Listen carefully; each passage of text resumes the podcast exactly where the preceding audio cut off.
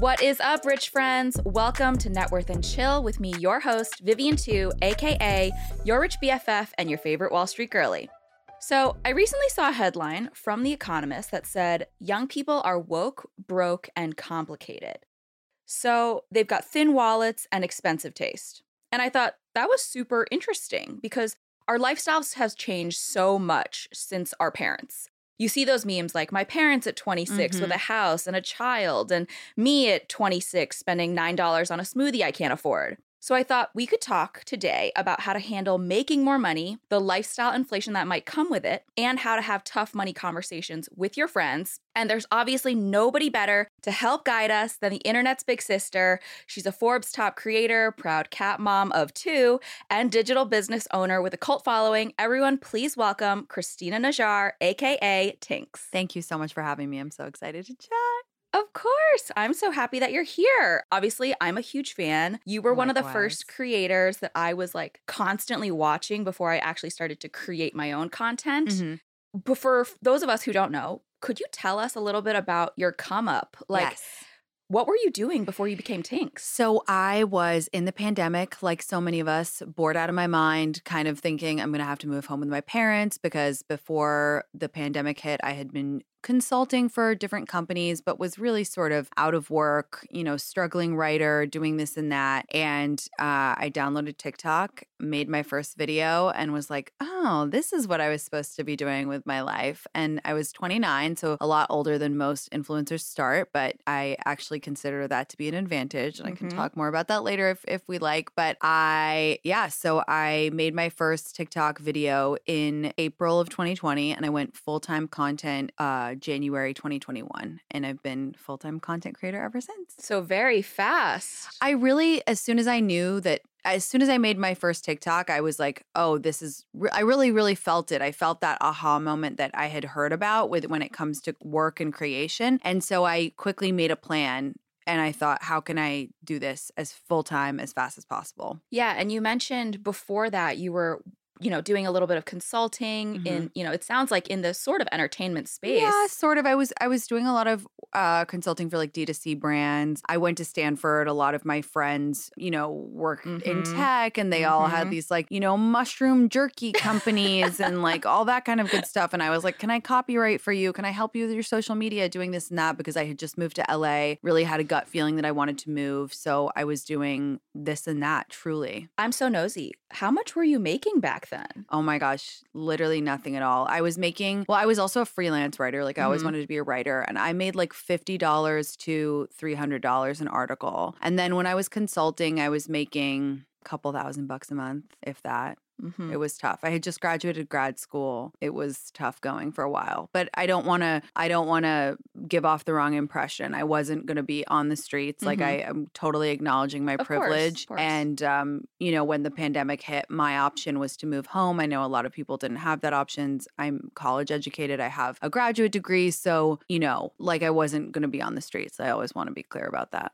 Totally. And I think it's so cool that you acknowledge that and make that really clear. Obviously obviously, since then, your brand has taken off. I'm curious, you know, you go from making this regular schmegular income, mm-hmm. like you mm-hmm. mentioned, a couple hundred dollars here and there, a couple thousand dollars, to overnight becoming, you know, a literal internet celebrity. How did you handle going from you know, zero to 60 very quickly. How did you handle that money? Did you know what to do with it? No, I didn't. And I think, you know, initially I was just so relieved that I didn't have mm-hmm. to move home, that I could move into a nicer apartment, that I could b- buy a car. Like it's just the first, honestly, the first year was just kind of like relief. It was totally. just like, wow, like I'm going to be okay, at mm-hmm. least for a little while. And it was just sort of those types of things that just, it felt so good. And then in my second and third year, when I really really have more money, it's it has taken on a different form and money has changed a lot for me. It, I think, you know, my relationship with it has changed. Whereas before it was just like, oh my God, I got money so I can like move to a nicer apartment. Mm-hmm. And now mm-hmm. it's like, I see money as a tool. And it's like, it's so nice to be able to do things for my friends and family that I wasn't able to do before. And I used to think, oh, if I got rich, I would just buy a lot of stuff. And, and I, I, buy stuff for myself, but I buy a lot less than I thought I would in terms yep. of like goods. And I do a lot more experiences and I'm, I'm more generous than I thought I would be. As silly as that sounds, like now doing things for my friends and family is my favorite thing about having money. I totally agree. I just sent my parents on an all expenses paid vacation So for their nice. 30th anniversary. So nice.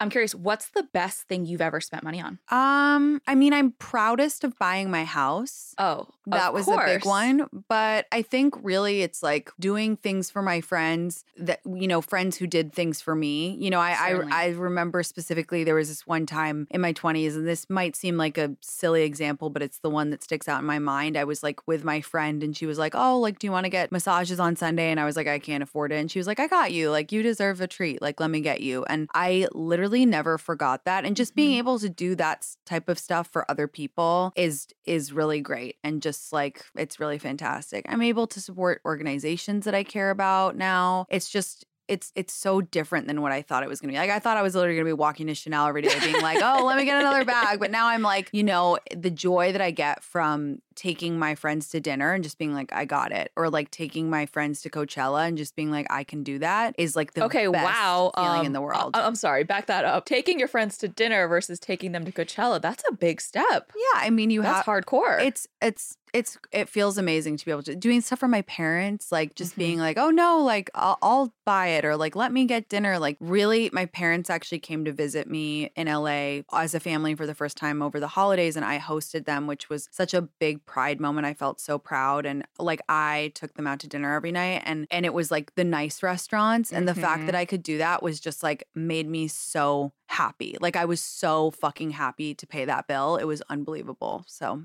it's very fun.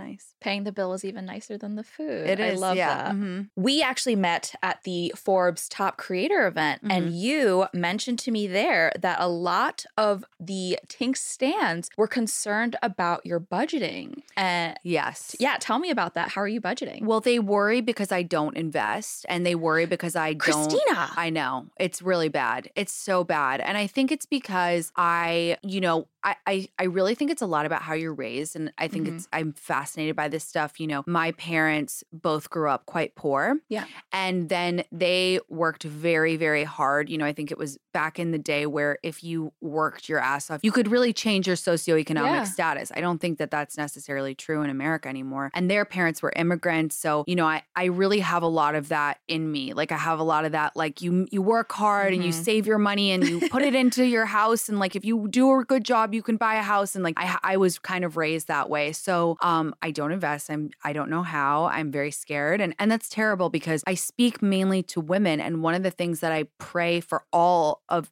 beyond pray, one of the things I want and demand for all of my followers is that, is that they're financially independent and they they never need to rely on anybody but themselves. Like that's so important to me. But that having been said, I don't like numbers. I get very anxious thinking about it. I'm risk averse. And I think also like when you finally start making money, I'm like, I don't want to give it away. I want to keep it under my bed. I'm scared, you know, like it's Yeah. not that long that I've had this money. So I'm going to figure that out this year. And, and yeah, I'll help you. Thank you. I know. I know you will. I know you're. You'll explain it in a in a in a in a way that I my dyslexic brain can understand. But yeah, I think I I, I don't spend like crazy though. I mean, you you know some Yeah. of these like YouTubers, you're like they have ten Ferraris Yeah. and like they're buying all this stuff. I'm not like that. Like I'm not I'm not doing that stuff. But yeah, they're concerned. They're very sweet. We're we're a little team, all of us. So it's nice. I do love that. And, you know, kind of to touch upon that point that you mentioned that you felt like your parents could just work their asses off and mm-hmm.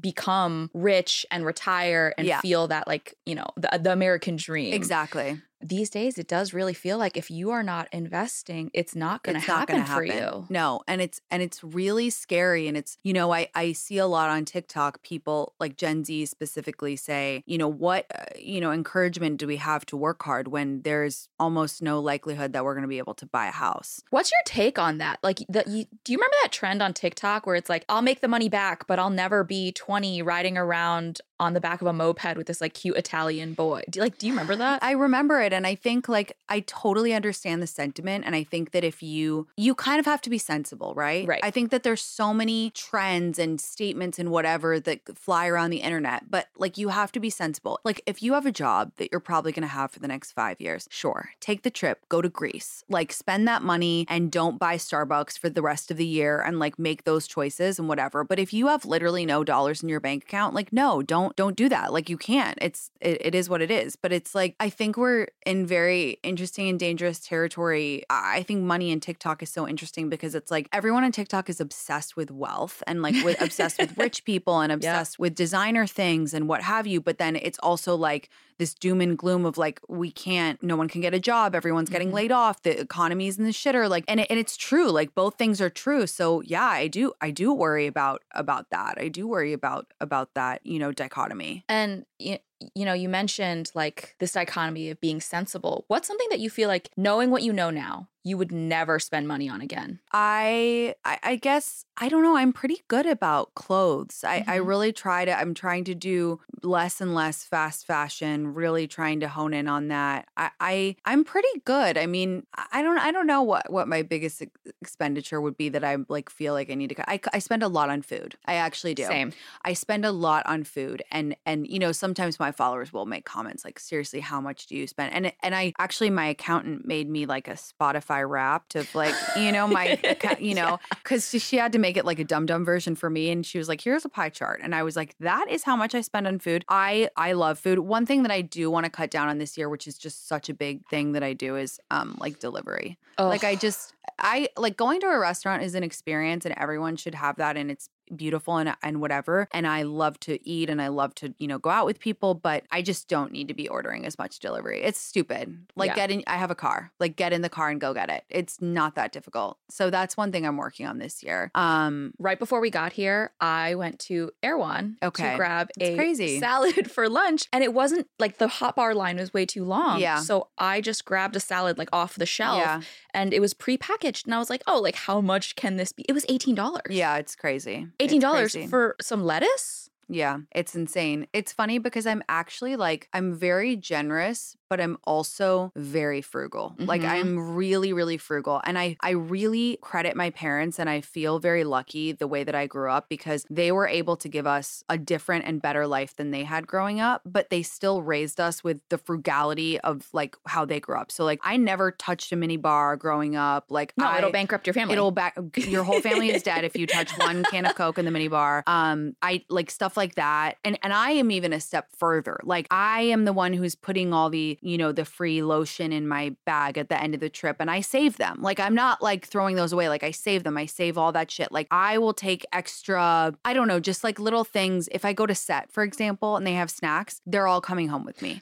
Like I'm very like, ooh, can we how can we do this like that? Like I'm I'm not cheap because I'm very generous, but it's like I'm always thinking like I never pay full price for clothes. I shop a lot on Real Real. I I love a deal. I'm always like, you know, doing that kind of stuff. So you know, what's something that you haven't mentioned that's my favorite thing that you do that I've started to do, which is kind of gross? It's the the paper towel ranking oh, system. Oh yes. yes. I I won't throw that away. That's crazy. Like I I never use a paper towel once. I always bring food home. Like if there's one piece of bread left on the table at a meal, I'm taking it home. You can toast it, you can make French, so you can do something with it. Like I have never thrown away food in my life like in my life. Big leftover girly. Even if something's like a little old, I scrape the mold off. I don't care. I'm like, I'm like immigrant vibes, like all the way. I'm like, I don't like that's just, uh, and I'm so glad because I yeah. think it's like, not only do I have an appreciation for what I have now, but I also like make it last longer. Yeah, certainly. You guys, did you hear that? That's how she's staying rich. She is eating her leftovers. Quick pivot to, you know, talking about like really, really insanely large sums of money. When we were at the Forbes Top Creator event, we were literally in a room of people who make so much money. So much money. I mean, yeah.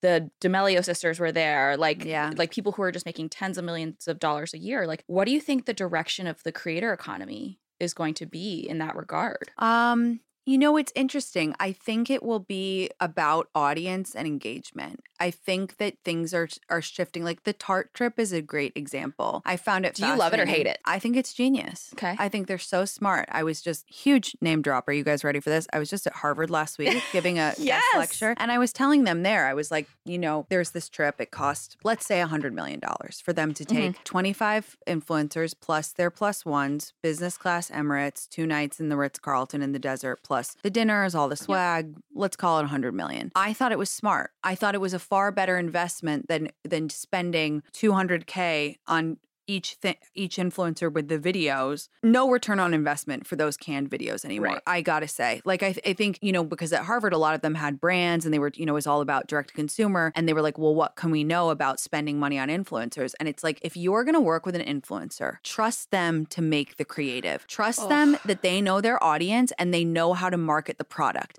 And if you don't trust them then don't spend the money because it- you know what people are sick of is a canned them all the influencers reading the same script. To me you might as well just flush it because like it that is there's no appetite for that anymore. And it's just it's insane to me that people are still doing that. Like let the let the creator do it. Work with them. Speak to them like they're a human being. They've built their audience. Obviously you think they're interesting. Say hey we've got this product. How would you market it to your audience? Like let's see what that is. But they're still going to spend money. I just think that they're going to spend money in different ways. And i think the Tarte trip was great. How many millions of impressions did they get from it? Everybody on Right. the internet was talking about it.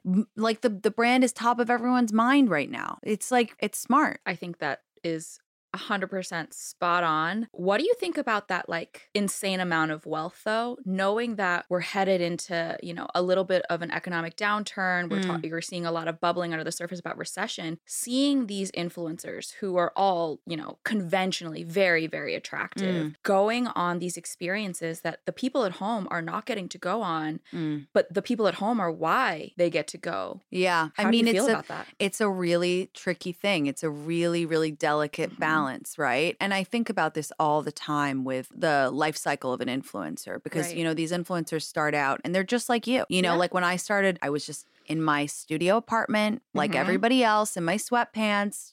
You know, ev- I was just like everyone else talking about tequila and, you know, how bored I was and all that and whatever. But, you know, now it's like it's so fast. It goes from you're in your living room to you're on the Tarte Dubai trip in like two months. And so to me, the question is, is the audience going to be happy for that person? And it's a delicate balance, right? Because sometimes you get those comments like, oh, you've changed. Oh, you're, you know, the first time it happens, everyone's happy for them. The first time the influencer gets the PR package or the, Mhm. the, or the invite to the to the red carpet thing, everyone's like, that's amazing. Like, we're so happy for you. Why? Because it feels like it feels like it's one of them. Yeah. Because they have did it shifted together. over. We did it together. You know, oh, we're so happy for you. But eventually that influencer is gonna buy a new car and buy a new house, and all of a sudden they're not the same as you anymore. So it's interesting. I think about it all the time. That's why it has to be based on like a real rapport between creator and audience. And how I think about it personally is we are going into this time of of economic downturn and I,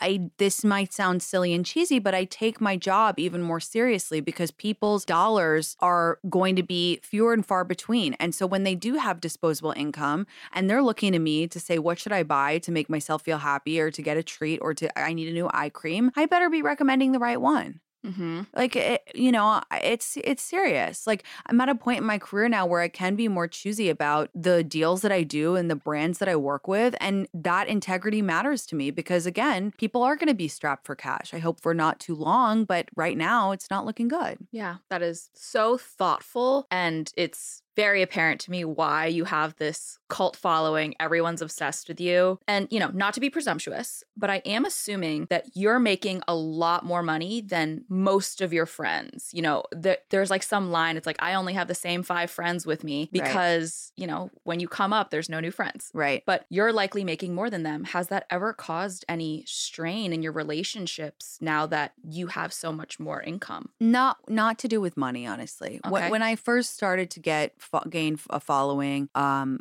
I lost a couple friends because I think that they Why? just I think that it they just couldn't deal. Like I think that they just felt like it was so much because it does happen so fast. Like all of a sudden I was getting like 20 PR packages a day and like Yeah. I could go to any restaurant I wanted and and I feel like it was just for whatever reason they just dropped off. Was it jealousy? I don't know. And and I'm I really, you know, I try to stay out of the why. I always tell Yeah. my followers, I'm like, you know, when stuff like that happens, you kind of just have got to let it go. Friendships ebb and flow in your 20s and 30s and and beyond. Um and it can be painful. It can be really painful to feel like nothing changed and then all of a sudden your friend is gone, but you know, the more you stay in the why, the more it hurts. You know, but to your point, I do really really value my friends from before. It, it's great and they're still my closest friends and they don't care. They're just happy to come to Coachella. um, don't worry, I'd be happy to come to Coachella too if they don't work out. Um, And knowing that 57% of people actually deliberately avoid talking about money with their friends and family Mm. because it is awkward and it's touchy, you know, is that something that you do very frequently or not at all? Like, have you ever had situations where someone doesn't pay you back on Venmo? I'm just like hoping you have a juicy story about a About time. money. Yeah, or just like having a candid money or financial conversation. And it can be now or even back when before social media. Yeah, I mean, I managed my money so badly in my early 20s that I would like always be in overdraft. I was like so bad. I, I used to not look because I was so afraid and I would just spend and I and then it would be like you're in overdraft like you don't have any money and I would I would be like waiting for the paycheck to hit. But again, I would get really crafty with it. So when I was working my first job and it wasn't little money. Like I I want to again say that, but the lifestyle that I was living wasn't didn't match. I think I was making 60k my first year Uh-huh. out of college, but I was living in San Francisco and all my friends were working in tech and I I was living like the Google lifestyle and I was not working. Is that why you think that your lifestyle was inflated because you were maybe trying to keep up with those friends? Yeah, for sure. And I was like, oh, well, I should be able to eat out every weekend too. And, and I couldn't because Mhm. rent was so expensive in San Francisco. Oh, yeah. And, you know, especially at that time, it was 2013, 2014. It was like, it was insane. Like, it was the time when tech overtook the city. And uh, like, I remember hearing about my friends who were in banking and consulting and working at Google were making like 120K. And I was like, oh my God. And they were getting all the free stuff. Like, they were getting Right. the free lunch and the dry cleaning and all this. And I was like, oh my God. So then th- that's when I actually started to freelance, right? And I freelance wrote and then I started poshmarking on the side, like aggressively.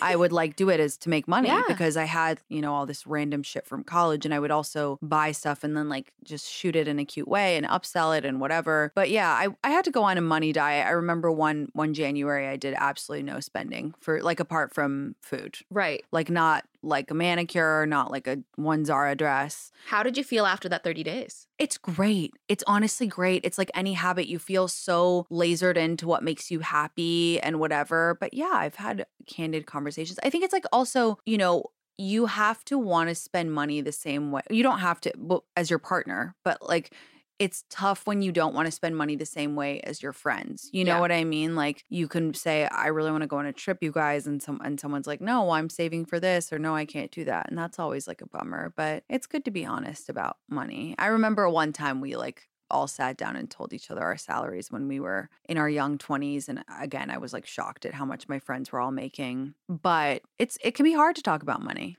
How did you intro that conversation? Because I think, you know, when I create content encouraging my audience, which is predominantly women, to talk to their friends, they're like, but how do I introduce that conversation? know. How did you and your friends sit down that one day and just decide to be like, this is how much I make? Well, it was uncomfortable and it was and it was and I think it's because women have scarcity mindset. They really do. Like they think about everything, about partners, about looks, about money, about jobs. Can you explain to everyone listening what how you would define scarcity mindset? I love that. Yeah, thinking that there isn't enough to go around. And this Mhm. is something that really men don't suffer from, but women really feel like, oh my God, she got a promotion. Like, I'm not going to get one. Even if you're working another job or it's just like this level of competitiveness which I don't like to say competitiveness because it's it's like pitting women against each other. It's because from the time we were born, we're told like there isn't enough to go around for us women. And the the crazy frustrating thing is that if we do share and if we do help each other, that will create even more Mhm. abundance for us to, for, to go around. And it's like, you know, the same feeling of like, oh, your friend gets a boyfriend and you're like, well, why don't I have a boyfriend? It's like, there's a million guys There's out so there. many boyfriends many. to go around. Exactly. So, but I think it was because I got, when I moved from Gap to Poshmark, I remember I went in my interview and, and my boss to be said, Wait, wait, wait. So you were selling on Poshmark and then actually went to go potentially work there. So, yeah, so this is a cool story. So, I was obsessed with Poshmark because I was really good at it. Yeah. It was back in the day when they were making the H and M was doing all those collabs with designers, and they had the Balmain collab. Mm-hmm. Yeah. And I hired a TaskRabbit to sleep outside of the H and M in Union Square in San Francisco. Yep. And and I was like, I'll meet you. How much was the TaskRabbit? Not expensive. Oh, wow. No. Okay. It, it- like I figured I could at least make that back. Like Right. it was under a hundred dollars. I want to say, Oh, which wow. is crazy. And I said, I'll meet you there at a.m. and I got my place in line and I called my dad and I said, Can I borrow some money? To do this project. And he said, Okay, you're gonna pay me back. And I said, 100%, I'm gonna pay you back. And I spent, I wish I remember, it was over a thousand dollars. It was definitely over so a, a large sum of money A to young to- young Tinx. Yes, yes, a lot, but I made it all back like immediately and more because I had and I knew it was going to resell in Poshmark. And then I wrote an article for Refinery 29 about I think it was like, you know, I'm obsessed with Poshmark. My friends think I need an intervention. And then Poshmark called me and was like, "Oh, like you're insane. You should come and work for us." Which was great because at the time I wasn't growing in my job and I really wasn't good at my job and I felt like so trapped, so miserable, like crying every day at work. And so started a long interview process with Posh. And when I got my offer, I remember sitting there and her saying, um, and I was thinking, 80K, is that good for you? And I said, Yeah, oh my God. And and I remember going home and my roommate Abigail, who was really smart and she was a consultant and she's just like very good at everything. And I was like telling her, and she was like, You didn't negotiate. And I remember thinking, like, I was like, Are you cr-" I remember thinking You're to like, "What?" myself, like, you're crazy. Like, I just got offered this job. If I had asked for more money, they might revoke it. And I I didn't know. And I went to Stanford and I just like didn't Yeah. know. No one taught me that. And I didn't know that you're supposed to negotiate. And I would literally had like smiled all day because I was like, I'm literally finally making like 80K. Oh my God, this is insane. I'm like, I was so happy for myself.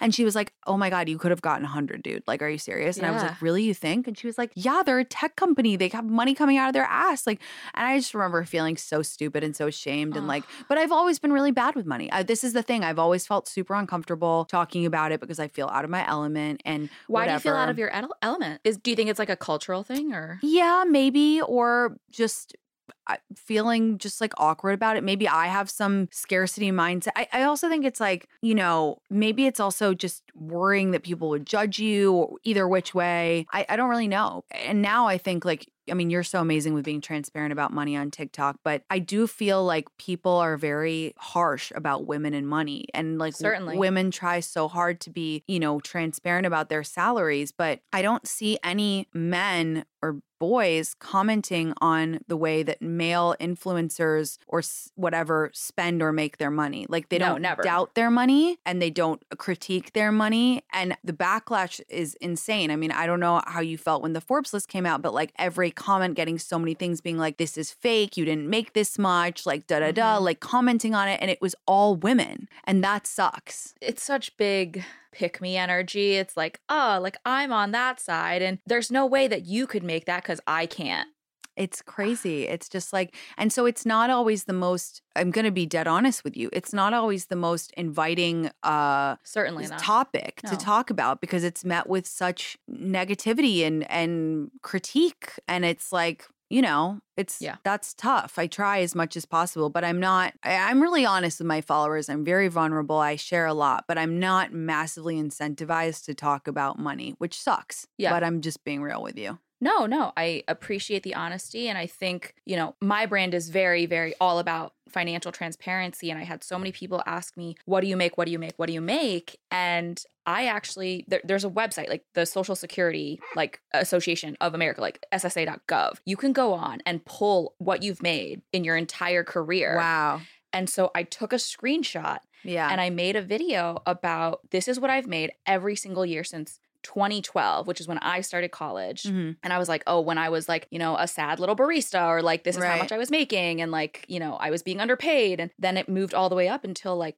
you know, I had my fancy Wall Street job and tech Right. careers. And I thought people were going to love this content. And people, again, to your point, some people were like, this has been digitally edited. Yeah. I'm like, first of all, I'm not smart enough to do that. right And two, some people were like, oh, I like hate this girl now. And I'm like, no it's insane why? it's insane it's so it, that that's what I'm saying is like Yeah. I really credit you for your transparency, but I'm just that's one area, especially now where I am in my life, and I'm just like I try to be thoughtful about what I post and what I show because it is a lot of money that I've made fast, and um, you know I want to be mindful of that. So it's it's tricky. It's really tricky. Yeah. Going back on a kind of separate tangent, you had mentioned it's hard to keep up spending with a partner. So mm-hmm.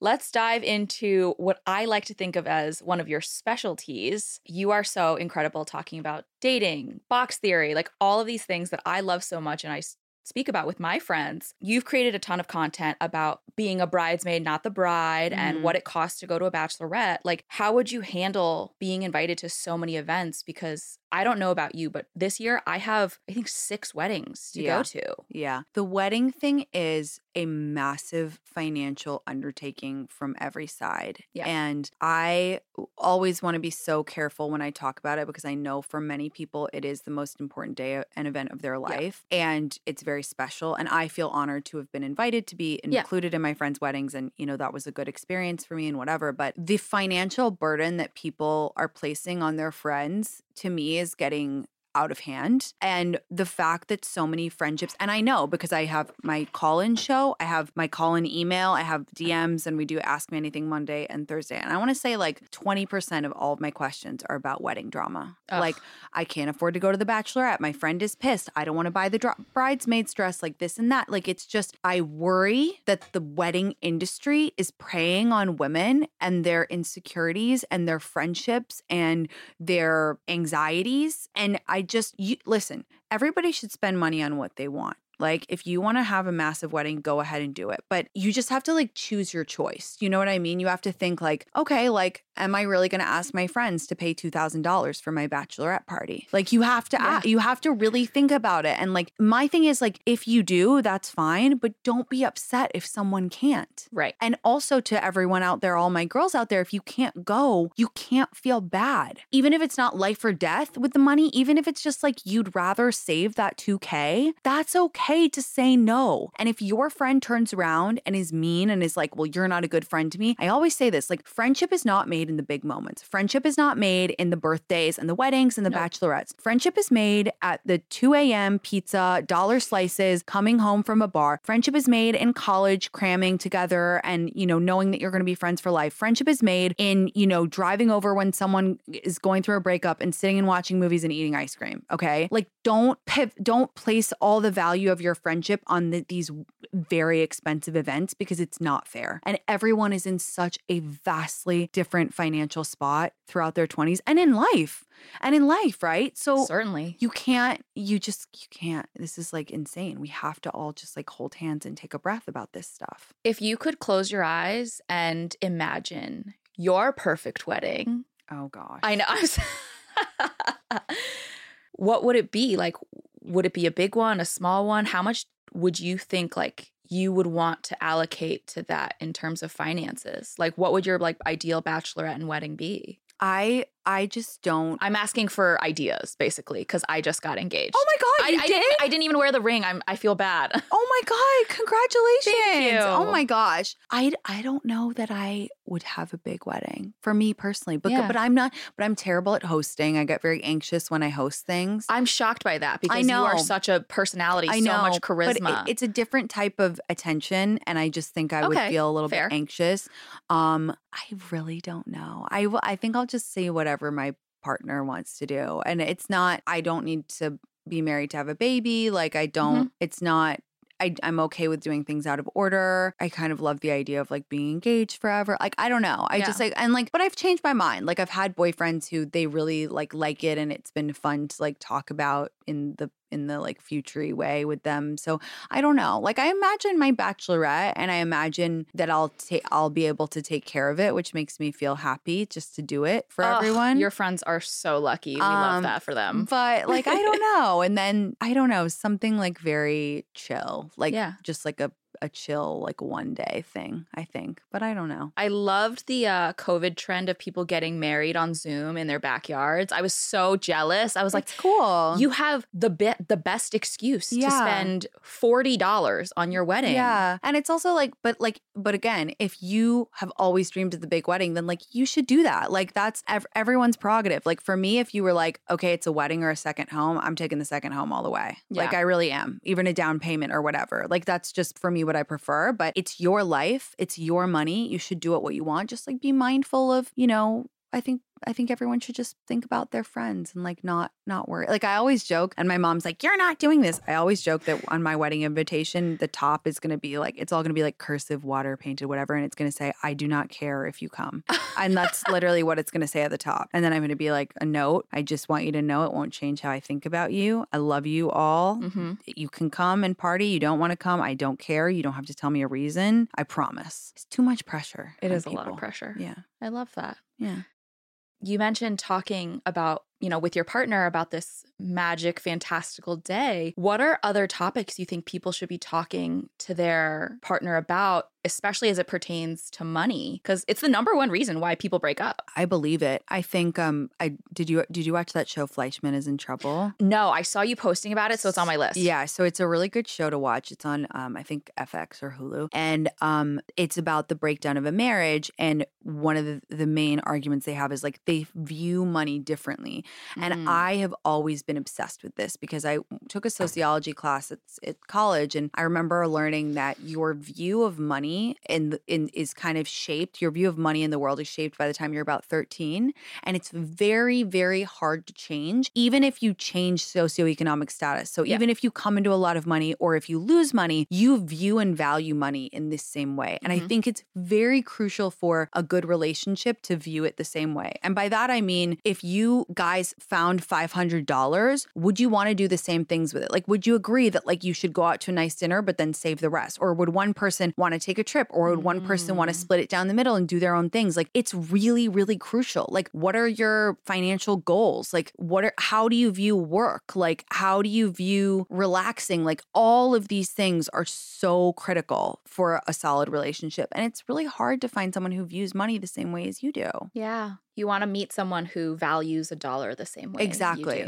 Exactly. And on that topic, talking about couples who may have very different incomes or different amounts of money, what are your thoughts on the prenup? I am so pro prenup. I'm like, I don't understand why anyone wouldn't do it. I really don't. It's like I am too. So, like, talk me through your thoughts. I, I just I don't understand why you wouldn't just have that insurance policy. Yep. Knowing that over 50% of marriages end in divorce. It's a few uncomfortable hours versus potentially years of litigation and arguing and upset. And I just like, I'm all about advocating for your future self and for your future happiness. I, and for me, like, because I've made my money and I'm very proud of the money that I've made, I'm not giving that away to anybody else.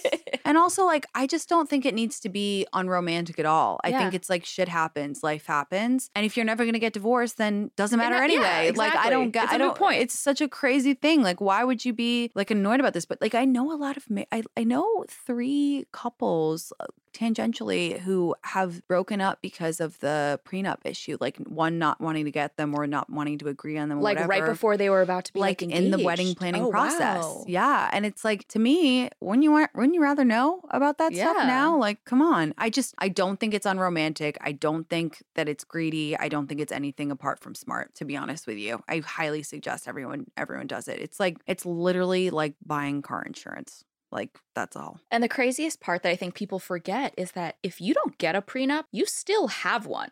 It's just the government gets to The write government it. gets and I don't trust it. them to do anything. No, I don't trust them literally at all. So, um, yeah, and I think especially for women, it's very important because you have to imagine that you know what you're going to put into the relationship, especially if you are going to be taking time out of your career to have Yeah. kids, and you know, you know, you're losing that earning potential but you're also literally taking yourself out of the game for a, for a while like what are you going to feel you're owed and again it's not uncomfortable to imagine breaking up with your partner i understand that but you would really rather do it in this calm level-headed way versus trying to argue with them down the line when everything is like going up in flames Totally, totally agree. And I know we are running out of time. So, my very last question, and I love asking this can you tell me your biggest money mistake that you've ever made? oh my god um Wow, let me think for a sec. No, no, take your time. I mean, I, I probably not investing, like probably not, you know, doing anything. We have to talk more about your investing because I need you to get started right away. No, it's probably that. Like I okay, this is no, I can't even say this. This is Wait, really no, no, okay, you can't say that. I like literally didn't have a credit card up until like last year. What were you? Were you? Were you putting everything on a debit card? Mm-hmm. No, I know. Christina. No, I know. It's bad. I literally was making I had 0 dollars in savings until I was until I started content creation. Like literally no money. And again, I I wasn't to be on the street like I my Totally. parents like, you know, all that good good jazz, but they weren't were, like you know, They they, were weren't giving me you. money, you know? So I was like I had like literally no money. So I just and I couldn't get approved and like that stuff stressed me out. Yada yada yada. It was bad. It's so bad. I know. It's so bad.